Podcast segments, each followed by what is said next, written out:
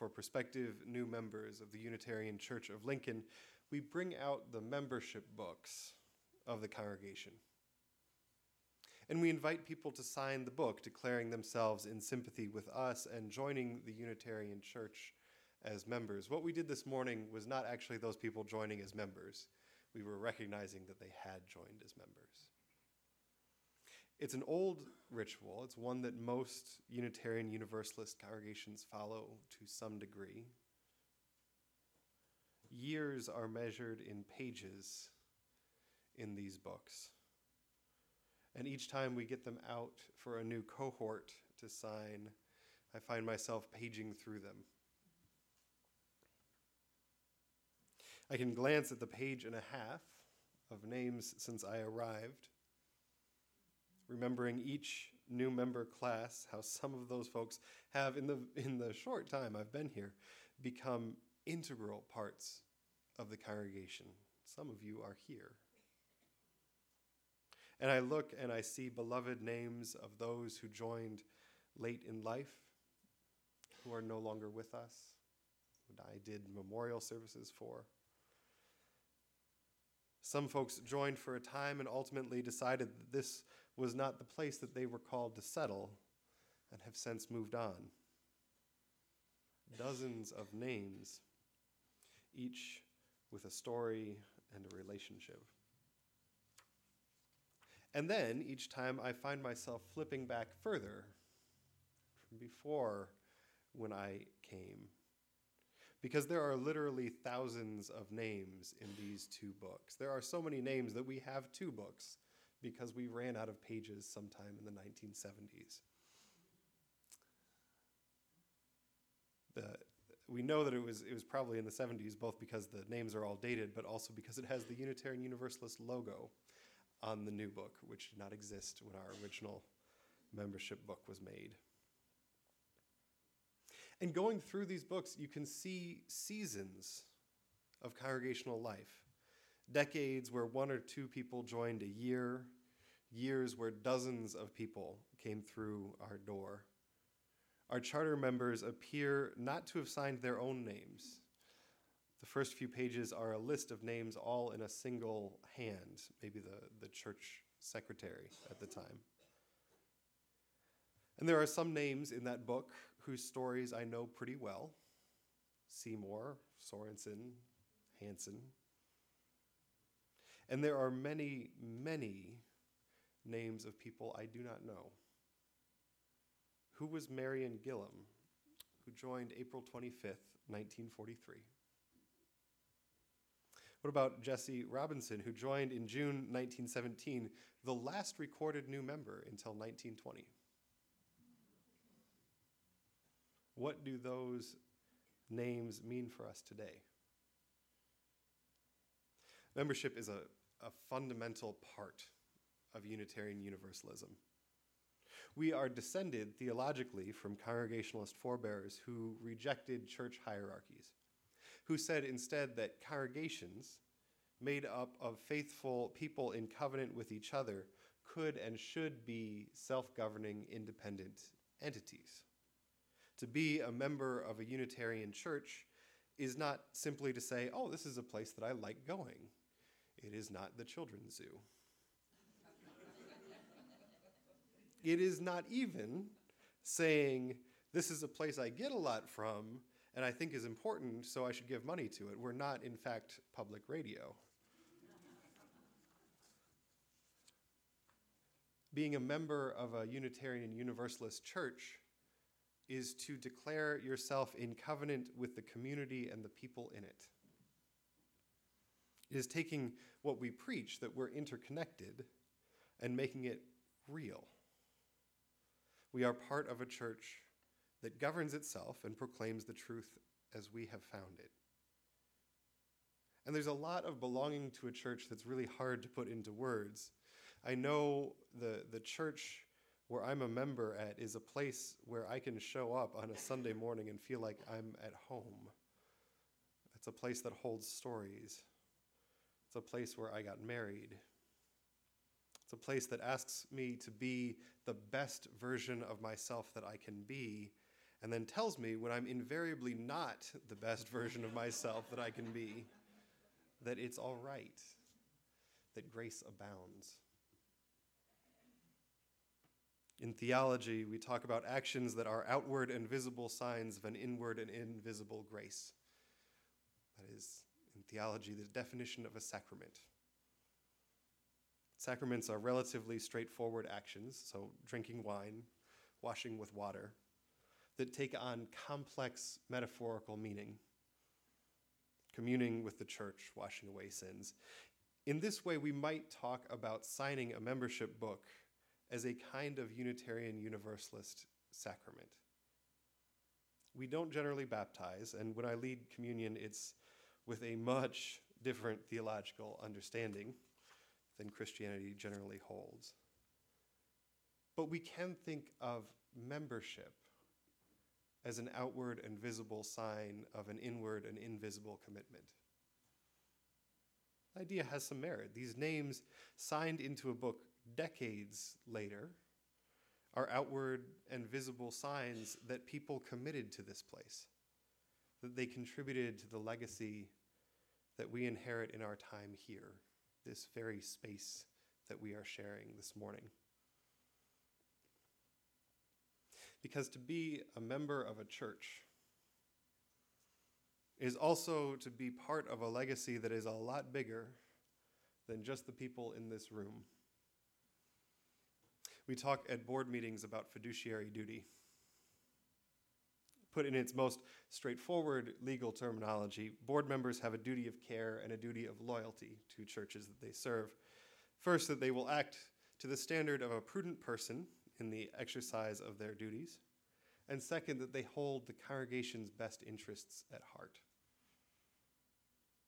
To be a fiduciary in a church context mean, means that we have the congregation's best interests at heart, both the congregation that exists right now, but also the congregation that will exist four generations from now.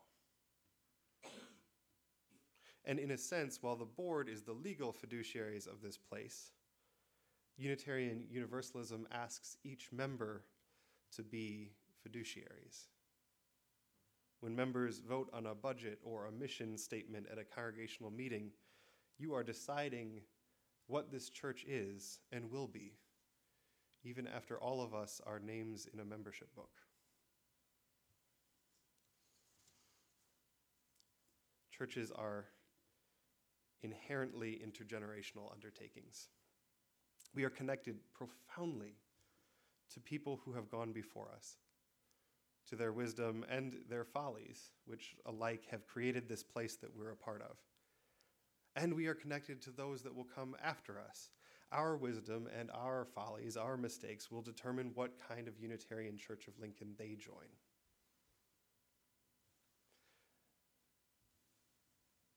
This all sounds beautiful as I wrote it and as I read it, and high and mighty and like a lovely sermon. But to, to take off my preacher hat for a moment and, and put on my nonprofit administrator hat. this is actually what I did before I went to seminary was nonprofit budgeting and management, so that's fun. um, so we'll go back to that for a little bit. Churches are collective institutions. They are made up of members. They are committed to each other in covenant. And we are an institution in the world, so we get a, a bill from Allo every month to pay for our phone bill and internet. That is part of what it means to be a church as well. The church is also an employer. You, the people in this room, very literally employ six people.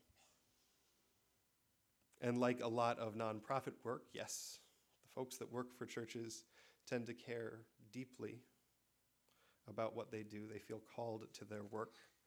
I think I can speak for all of the staff here when I say we genuinely love this congregation. And this, in addition to being this beautiful covenanted place, is also a place of employment for us. It's the job where we get a paycheck and track our sick days.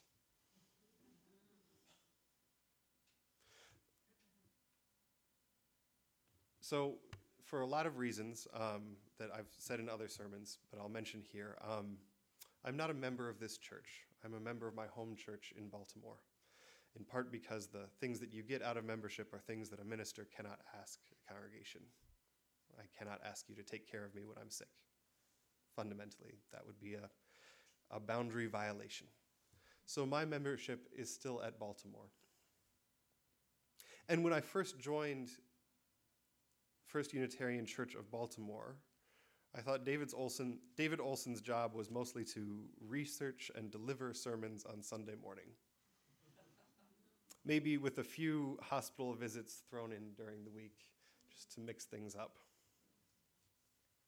But the truth of working for any 501c3 of this size is this there are spreadsheets of budgets.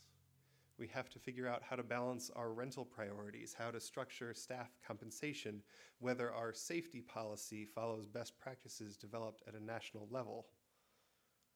This is the very practical fiduciary stuff that takes up time for ministers, staff, and lay leaders. I spend at least as much time looking at Microsoft Excel as I do writing sermons. And that's not a bad thing, because it is an inescapable reality of, of congregations that doing this work takes money. It takes practical resources. Now, this is an uncomfortable topic, always. Always. And it's often much more uncomfortable in the, in the context of Unitarian Universalism, because for a lot of us, talking about money in church, especially a preacher talking about giving money to a church from the pulpit, that smacks of the worst excesses of televangelist Christianity, right? Where the argument often goes give to the church, because if you do, God will reward you in this life and the next. And by the way, if your preacher um, buys a private jet, that's just so he, and it's always he, can better spread the word of God. It's, we're not, we're not doing that today. We are going to talk about money, though. There's a saying um, in, uh, in the first epistle of John that the church is in the world but not of the world. The idea, I suppose, uh, is that while the church deigns to be in the world and interact with it, it's a compromise. The church is always pointing to something beyond the world and is a reflection of that other thing here on earth. That's not really how Unitarian Universalism thinks about our churches. Our church is in the world and it is of the world. And it reflects all the messiness of the world and the possibilities of it. So when we pledge to a Unitarian Universalist church, we're doing it not because of something outside this world. We're pledging because the church is in this world and of it, and we want to do big things together. Last week, the treasurers of the church got up and announced that uh, this year we have a shortfall between the budget that we hoped for and the amount we have pledged. While we have raised almost 95% of the pledges that we had last year, we are trying to do some new things this year.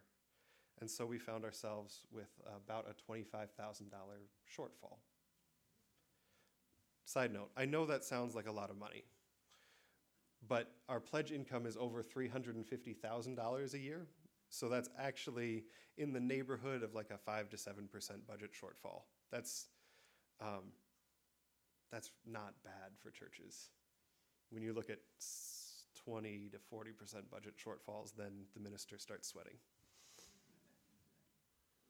Our catastrophic case at this point is not being able to try the new things that we're hoping to next year. And as churches go, that's a, not a bad problem.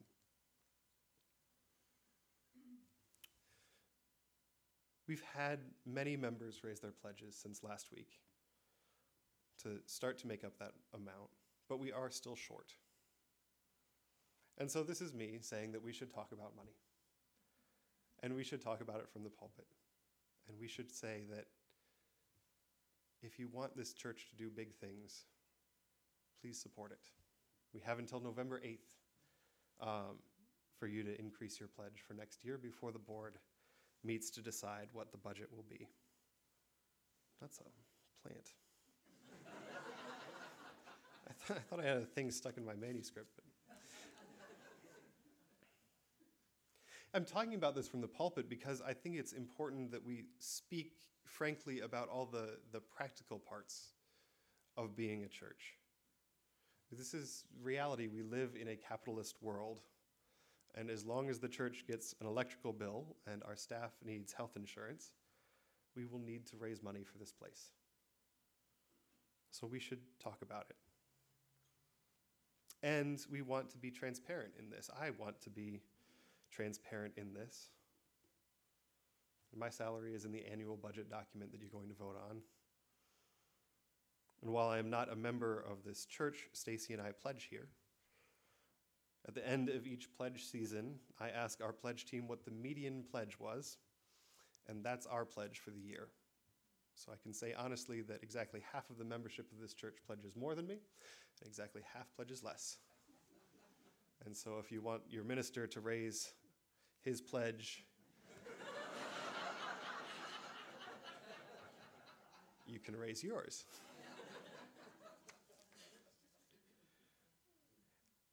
it's also really important, really important to, to say that we're talking about money today. The church asks members to pledge, but we don't have a minimum pledge.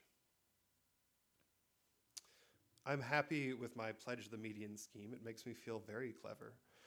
Um, but it, it wasn't that long ago that I sat in the office, uh, the minister's office in Baltimore, feeling guilty because I couldn't afford to pledge.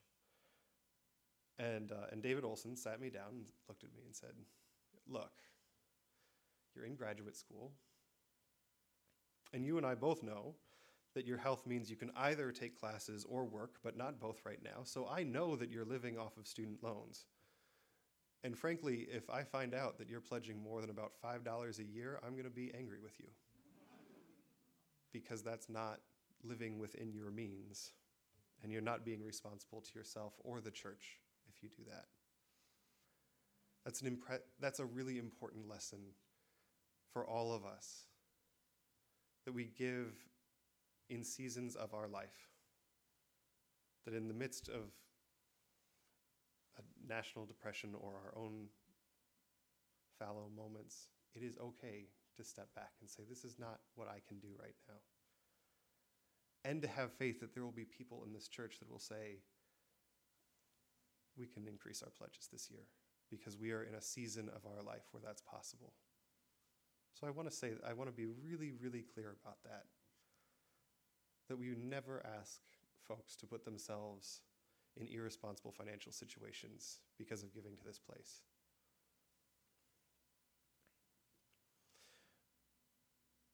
So, the practical business of running a church. Seems like odd fodder for a sermon. But here's, I, I think, the miracle of it all our churches in and of the world. And at the same time, the church can transcend the world. The list of names in the membership book is filled with people who probably puzzled over budgets, tried to figure out what their fiduciary duty was, probably argued over how to apply Robert's Rules of Order at a congregational meeting.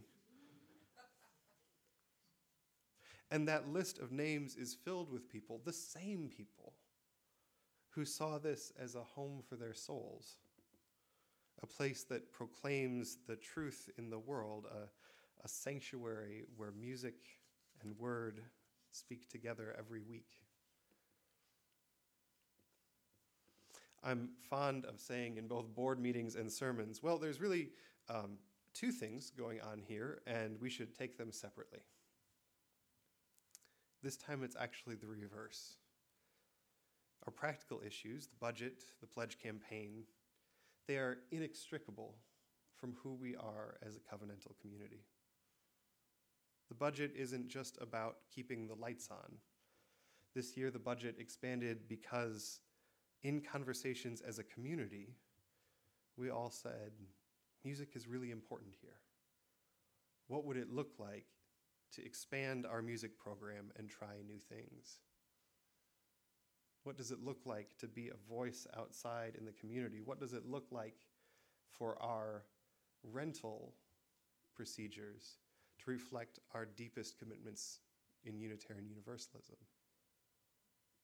Those questions all work their way into the budget.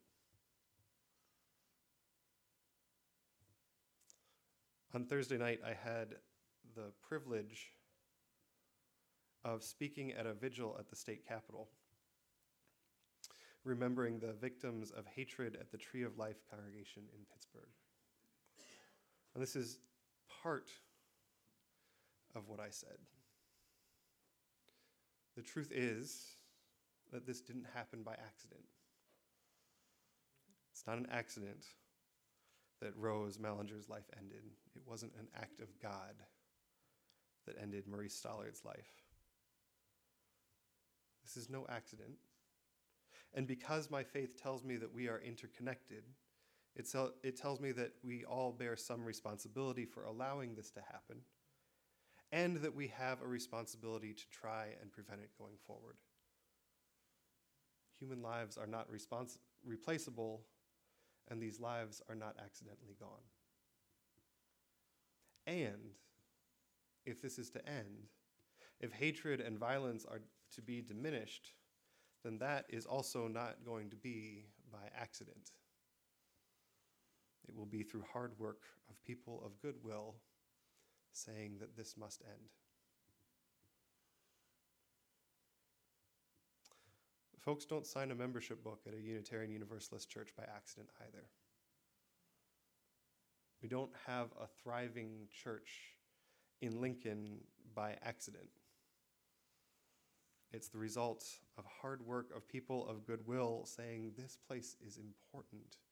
What we say here matters.